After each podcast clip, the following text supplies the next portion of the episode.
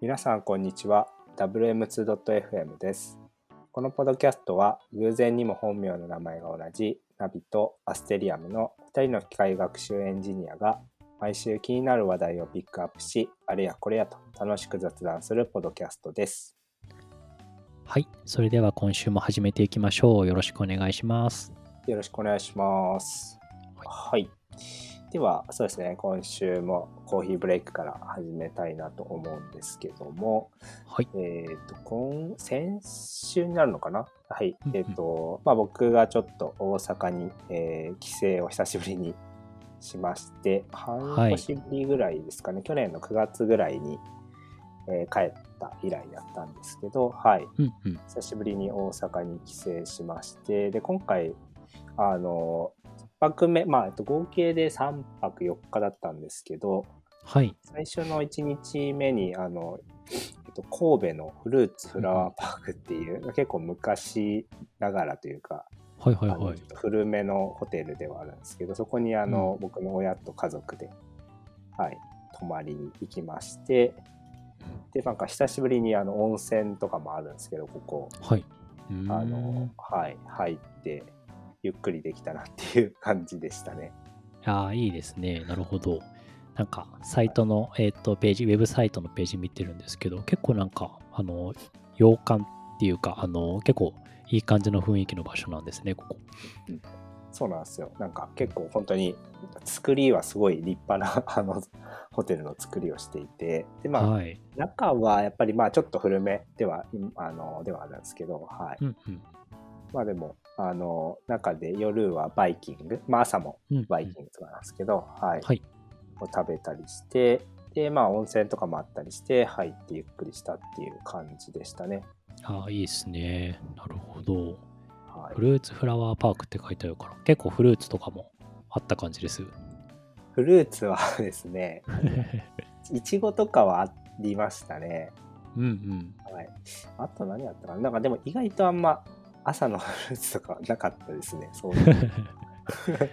時期にもよるのかな？そうですね。すね多分時期にはよると思うんですけど、なんか、うんうんなんたらそのバーベキューとか、なんかこの園内マップとか見ると、あの、ぶどう園とか、梨はい園とか、りんご、結構いろんなフルーツがあるんですけど、まあ多分、なるほど。なんかそういうフルーツ狩りというか、そういうのももちろんできるような施設ではありますね。なるほど。いいですね。はいい。や、なんかなかなか、あのーフルーツって食べる機会あんまないじゃないですか。はい。はい。だから、ちょっとこういう、あのーいちご狩りみたいなの憧れたりとかしますね。そうね。確かになんか、たまに、たまにというか、そうですね。こういうの行くとなんか意外とパクパク食えていいですね。うんあの、気兼ねなくというか。確かに 確かにいいなと思いましたね。はい。なるほど。いや、いいですね。いや、はい、で、まあ、その後になんか次の日にちょっと淡路島の方にも行って、うんうんうん。はい、あのおじいちゃんの僕のそうですねあの祖父のお墓があったりするんですけど、まあ、そのお墓参りとかも兼ねて淡路島の方に行ってで、まあ、あうん。のその日はまあそのままもう、えー、と淡路島回って夕方家に帰るみたいな、実家に帰るみたいな流れだったんですけど、はい。まあ、淡路島も久しぶりに行けて、はい、楽しかったですね。しらす、うん生しらすとか食べれるんですけど、まだなんか時期ではなかったらしく、うんうんうん。はいそれは食べれなかったんですけど、はい、はいはい。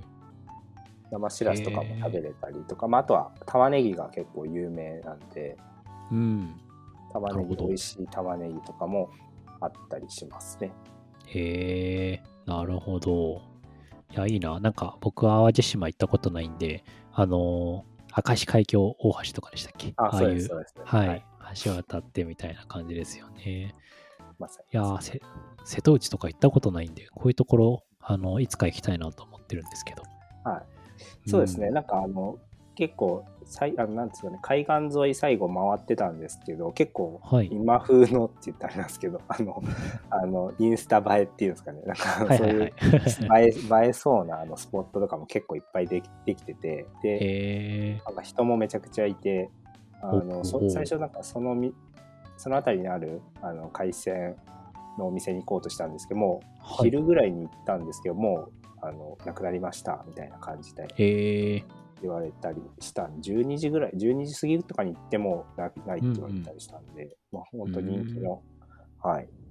あの店で結構来てる人も多いみたいですね。なるほど、なるほど。そうなんですね。確かにな。なんか、そうっすね。変に憧れてるんですよね。別にな な何あるかなよくわかってないし、玉ねぎが有名ってことも知らなかったんですけど。そうなんですね。はい。いや、ちょっと機会見つけていきたいなと僕も思いました。はい。はい、ぜひ行ってみてください。ありがとうございます。はい。はい。じゃあ、えっ、と、コーヒーブレイクはこんな形で、早速本編の方に行きたいなと思うんですけれども、えっ、と、今回もですね、えっ、と、ある、えっ、と、ブログ記事の紹介になるんですが、えっ、と、そのブログがですね、えー、Big Data is Dead っていう、えっ、と、タイトルの、えーブログ記事になっています。で、この記事はですね、あの、Google のビッグクエリの、えっとエンジニアである方が、えっと書いていまして、まあ、その方から、えっとまあ、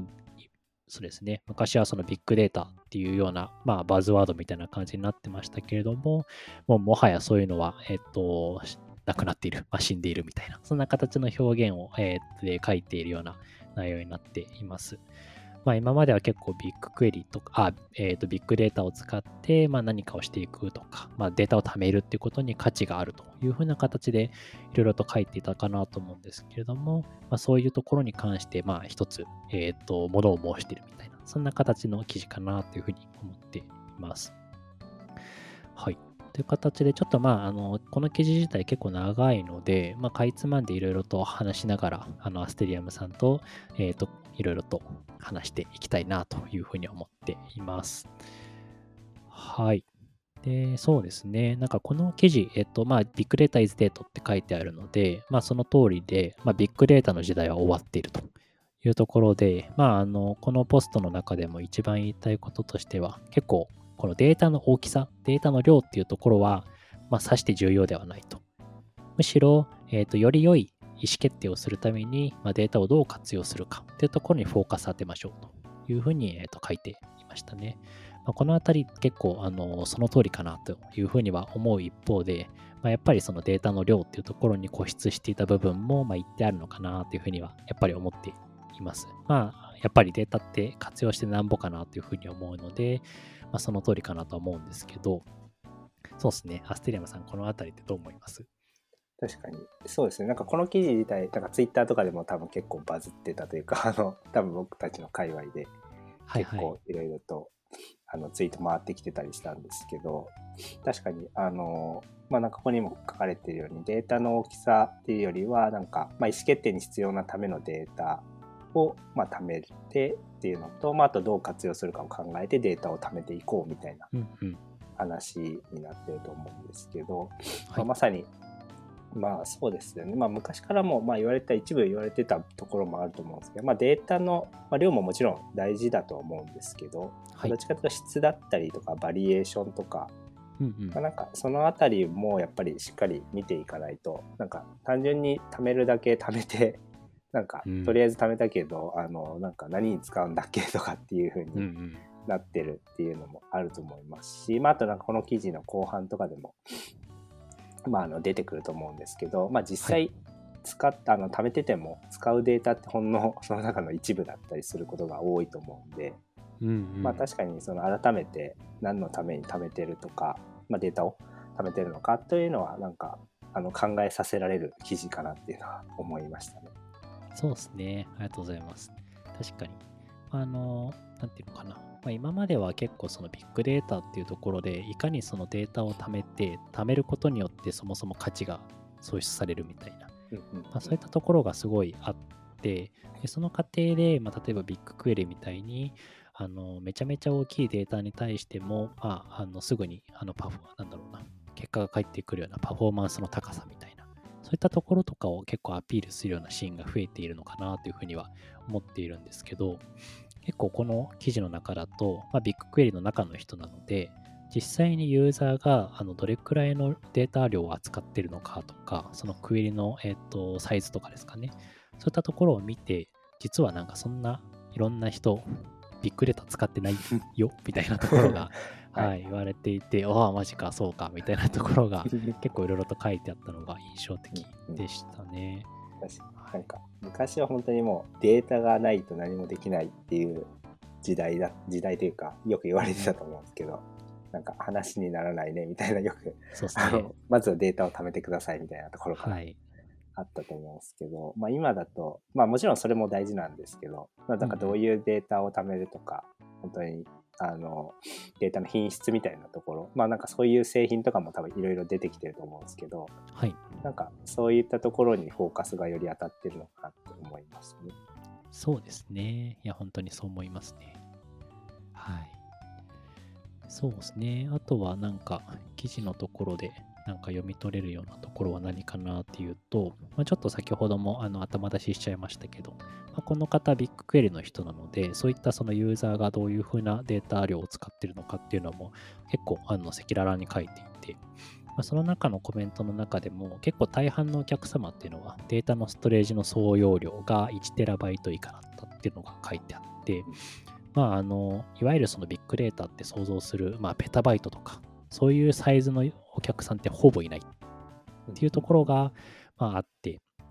そもそも貯めてあるデータはビッグデータレベルではない。だないしあとはそういう、えー、とクエリを叩いたことによって、まあ、必要となってくるようなデータ量っていうのも、まあ、100ギガぐらいが適正みたいなところが結構言われてるというところでみんな思ったほどデータを持ってないみたいなそんなところとかもあありましたねコメントで。うんうん確かにそうですよね。確かにペタバイトとかまあ普通ない無理っすよね。無理っすよねって言ってあれなんですけど あの本当に、まあ、そうですね。2C とかだと、まあ、あの行動ログとか本当うんうにん MAU とかのあの利用者数がめちゃくちゃあるとかはい。だったらまあ分からなくもないんですけど、まあ、2B とかだとまあ全然あの及ばないなっていうのはまさになんですけどね、はい。そうですね。いや、本当におっしゃる通りで、そういうペタバイト級のデータを扱う会社って本当ごくごくわずかなのかなというふうに思っているし、本当に必要かって言われると確かに、うん、っていうところはやっぱあるので、まあビッグデータだから、とりあえずデータを貯めるっていうところは、うん、そもそもできているユーザー自体がいないっていうところは、なんかうんこういう話できるのは、ビッグクエリの人ならではだなというのは感じましたね。うん。そうですね。確かに。まあさっきあの、アステリアムさんがおっしゃっていただいたように、あの、2B か 2C かっていうところでもすごい、あのデータの量って変わってくるかなというふうに思っていて、まあ、この記事の中でも、まあ、そもそも中規模の会社で、えーっと、まあ、1000人ぐらいの顧客がいると。まあ、結構 2B の会社ってそれくらいの規模の、えーっと会社さん多いかなと思うんですけど、まあ、そういったユーザーが仮にその毎日100個ぐらい注文してたとしても、まあ、1日に発生するデータって1メガバイト以下でしょうと。まあ、3年経っても1ギガバイト。1テラバイト生成するのに数千年かかるでしょうというふうに書いてあるんで、まあ、やっぱりたかが知れてるよね。みたいなところは、はい、書かれていたりとかしますね。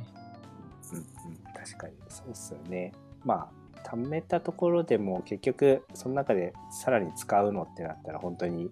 もうごくごくわずかっていう感じだと思うんで、まあうん、昔のデータは、まあ、ほぼほぼ見ないしみたいな最近のデータしか見なかったら、もっと少なくなるっていうのは全然ありえますよね。うん、そうですね。まさにおっしゃる通り。はい。そのデータの鮮度っていうところで言うと、はい、おっしゃる通りで、まあ、古いデータそんな見ないよねっていうところは結構あって、でその傾向もやっぱりびっくりの中の人が言うには、まあ、あの、直近のデータに対するアクセス頻度っていうのはやっぱり高いけれども、まあ、あんま古いデータに関してはほぼアクセスしないっていうところがやっぱり、あの、履歴で見ると分かってくるので、ま確かにデータを貯めることは大切だけど、実際使われてるかどうかっていうのはちょっと疑問符がついてるっていう感じはコメントでありましたね。うんうん、そうですよね。なんか、まあ、機械学習のタスクとかで、まあ、データを活用するっていう観点で見ても、例えばなんか、レコメンドとかだと、まあなんか、あんまり古すぎても、まああの、はいこう、まあ、ユーザーのニーズというか、しあの、うん好んでるものがやっぱり直近のと全然変わってくるっていうのは十分に考えられるんで、はい。まあ、大体直近、まあ数、まあ、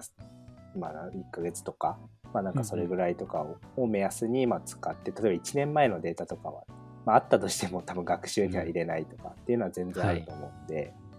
まあなんで、結局使うのって言ったら、まあ本当は限られてきてるなっていうのは、なんか、まあ実際に、あの、レコメンドとかでやってても思ったりはしますね。そうですね。確かに確かに。おっしゃる通りですね。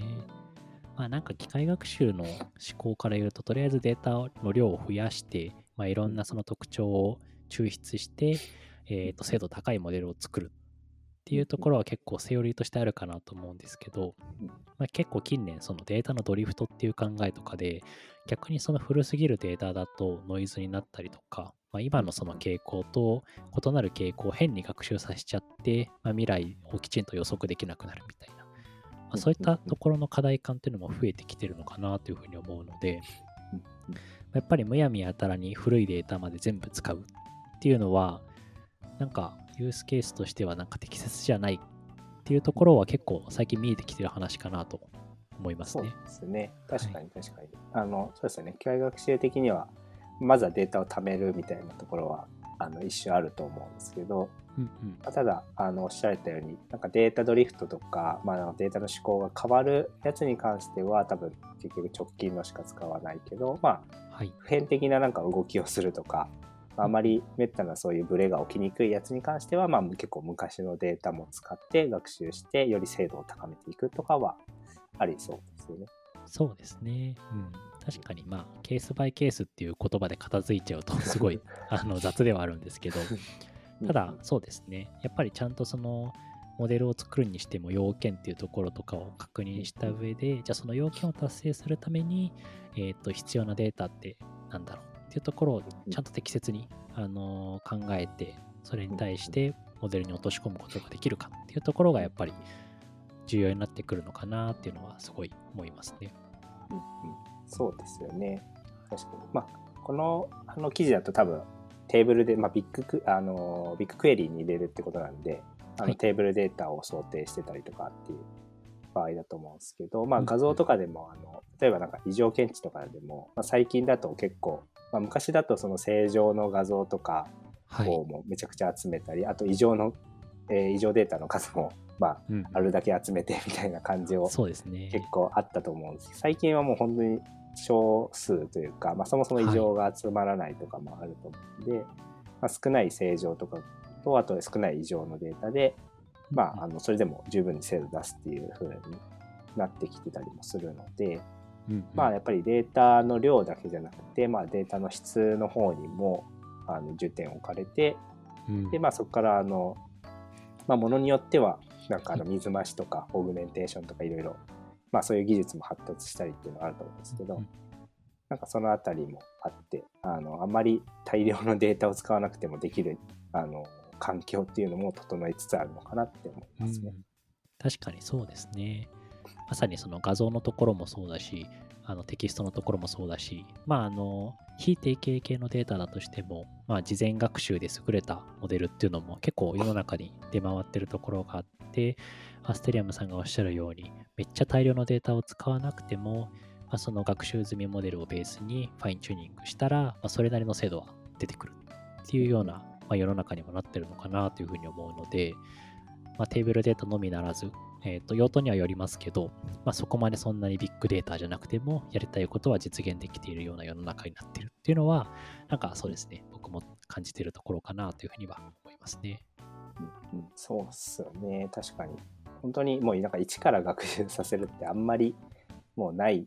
気がしていて、結構本当に優秀な学習済みモデルがいろいろあの一般に公開されてる時代なんで、うんうん。まあ、本当にそれらを使って特徴量抽出してはい。最後分類するとかになったら、まあ、あのファインチューニング入るかもしれないですけど、まあ、それでもはあの、なんか良い特徴量があればある程度の精度は出せたりもすると思うのでうんうん。なんかそこら辺であの大量のデータが一定時前でモデルもガンガン作ってっていうはい。あのところからは、まあ、徐々に、えー、と離れていってる気はしますね。うんうんうん。そうですね。確かに。まあなんかあのいい世の中になったっていう感じだから、まあ本当にでもそうですね。あのこういう学習済みモデルがあのどんどん公開されることによってまあそうですね、最近ではもうチャット GPT とか GPT-4 とか、そういったところのあの、まあ、革新にもつながってるのかなというふうに思うので、まあ、そういったところを積極的に活用するっていうところで結構いろいろと世の中の課題って割と解決できちゃってるような感じがするんで、まあ、データを貯める価値そのものに関しては、だんだんだんだん薄れていってるなっていうところは結構肌を裸持って実感してるような感じはすごいしますね。はい。そんな感じかな。あとはそうですね。なんかこの、あの、ブログ記事の中で結構センセーショナルなところかなっていう思ってるところが、まあ、そもそもまあビッグデータイズデッドって話なんで、データを貯めることに対する価値ってそもそも薄れてるよね、みたいなところがあって、まあじゃあなんで、あの、なんだろうな、データを貯めちゃうんだろうみたいな、まあそういったところに関する、まあコメントとして、えっ、ー、と、まあ、ビッグデータを、えっ、ー、と別の定義として表現するというところに書いてあったコメントで、まあ、データを維持するためのコストが何を捨てるかを考えるコストよりも低いと。ちょっと分かりにくい表現ではあるんですけど、まあ端的に言ってしまうと、あの、このデータって本当に捨てていいんだっけとか、このデータって削除していいんだっけっていうふうに考えるのって結構大変というか、とりあえず持っておけば安心だよねっていうような考えが多分根底にあって、とりあえず貯めておくっていう風な考えがあればあるほど、どんどんデータで溜まっていって、結果的にビッグデータになってるっていうような傾向が結構今なのかなと思っていますね。はい。で、まあ、そうですね。この本文の中でも巨大で厄介な沼地であり、何があるのか、掃除しても大丈夫なのか誰にもわからんみたいな、そんな表現があるんで、やっぱりそのビッグデータに対するプラスのイメージというよりかは、マイナスのイメージが結構強くなってしまっているんじゃないかなっていうところは、なんかこの本文からひしひしと伝わってくる感じはすごいしています。はい。うん、確かに。どうですかね、このあたり。ここも確かにそうですね。あの、とりあえず貯めて、まあ、わからなかったら貯めておけみたいな、あの、うんうん、まあなんか精神はあるかなとも思うんですけど、確かになんか、まあ最近そうですね、まあ思うのは、まあもちろん貯めることは別にあの悪いことではないと僕はまあ思うんですけど、はい。まあ、ただなんかそれをやっぱ使える形に整理しないと意味はないなと思ってますね。うんうん、やっぱりなんか、貯めるなんかこのデータ使うかもた多分最初はなんか使うかもしれないからあの、ログとかに入ってとかあの保存しとこう保存しとこうと思ってあの貯めてると思うんですけど、はい、その時になんかそういう多分想定してる用途とかもあると思うんですねその時点で。うんうん、なんかそういうのをあのあるんであればまあなんかそれ用にあのしっかりこう、まあ、使えるような形にあの置いておくとか、まあ、例えばデータの中にもこう、はい、ビッグ、まあ、クエリとか例えばあのもう本当に JSON みたいな形でドンと入ってるやつも多分中にはあると思うんですよね。あのはいそうですね。もうかあの取り出して加工しないと使い物にならないようなデータの形式とかも全然あると思って、だからそういうので入ってるんだったら、まあ、それをやっぱりしっかりあのかいあの加工して、まあ、吐き出して、はい、あのすぐにこう使えるような形に整理しておくとか、まあ、なんかそこら辺も踏まえてやっぱやっとかないと意味ないなっていうのは思ったりはしましたね。いや、そうですね。おっしゃる通りですね。まあ、結構データ貯めるだけだと価値って発揮しなくて、まあ、この、えっ、ー、と、ブログの中でも最初の方に述べられたようにあのデータを貯めるんじゃなくてデータを使ってどう意思決定するかにフォーカスを当てましょうと、まさにその通りかなと思っていて、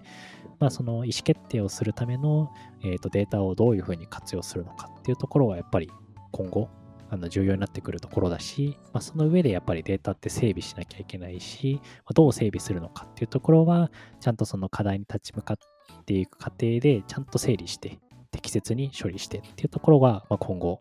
えー、データを貯める以上に重要なところだなっていうところは、はい、感じたりしますね。うん、そうですね。なんか、まあ、なぜ貯めるのかとか、まあ、目的をやっぱそうですよね。しっかり意識した上で、まあ、そこから逆算してこういうデータが必要だから貯めようっていう考えにしていかないといけないのかなとも思いますね。うん、そうですね。おっしゃる通りですね。うん。まあ結構あの昔は結構データそもそもなかったからとりあえず食べましょうっていうふうに まあ、あのいろんな人が言ってた結果 まあビッグデータってなんかすごいんだみたいな、そういったところはありましたけど逆に今は割とそのデータを貯められる基盤っていうのが整っていて、ある程度みんなデータを保有できるようになってきているっていうところの裏返しなのかなと思っていて、まあじゃあデータは溜まったと。だけど、まあこれ以上貯めてもしょうがないよねっていうところを、まあ改めて考える余裕ができたとか、あとはそもそも発揮するため、あの、意思決定をするために必要なデータっていうのは実はそんなに多くなかったっていうのが今分かってきたっていうところがあって、まあ、そんな中でデータ貯めるのもコストかかるし、まあ、やっぱり費用対効果考えると、まあ、もう少し別にビッグデータじゃなくてもいいんじゃねっていうのが、まあ、今の流れになってきてるのかなっていうふうに思うので、改めてなんかデータを扱うあの仕事をしている自分からしても、まあ、データのその、なんていうんですかね、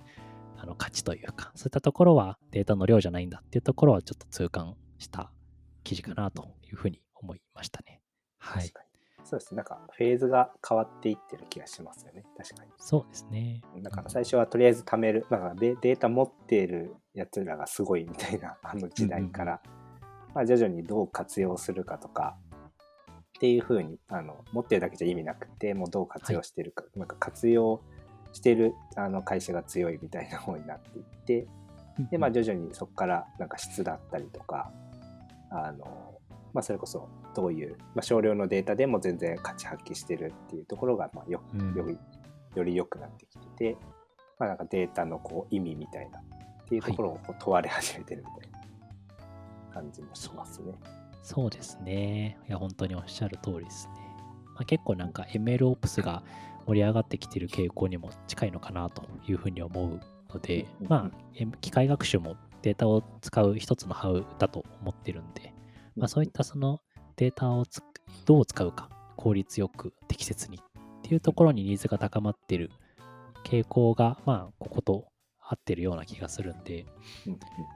今後こういう動きってどんどん増えていきそうだなっていうのは、はい、思ったりしますね。確かに確かに。はい、そんな感じですかね。なんかまあ、えっ、ー、と、ビッグデータイズデッドという結構、あの、センセーショナルなタイトルで、あの、ちょっと面白そうだねって思って読み始めた記事で、まあ、案の定やっぱり考えさせられることがいっぱいあったなと思って、僕とアステリアムさんで、えー、いろいろ読んでみていましたが、はい。なんかそうですね。データに対する価値とか、そういったところとか、もし、あの迷ってたりとか悩んでたりとか、もし興味があれば、この記事、ぜひぜひ読んでみていただけたらいいなというふうに思っております。はい。はい。こんな感じでなんか締めの言葉言っちゃいましたけど、ア ステリアムさん、なんか気になることとかあります？はい。あで、はい。ナビさんのおっしゃられたところにすごく同意はしてるんで、まあそうですね。改めてこうデータ保管してるけどこのデータなんで必要なんだっけとかはなんかどっかで立ち止まってこう、まあ、改めて考えてもいいのかなっていうところははいあの、はい、学びでしたね。はい。最後にも書かれてるところだと思うんです。けど、ね、はい、うんうん。はい。本当にいい記事かなというふうに思うのではい。興味があれば読んでみてください。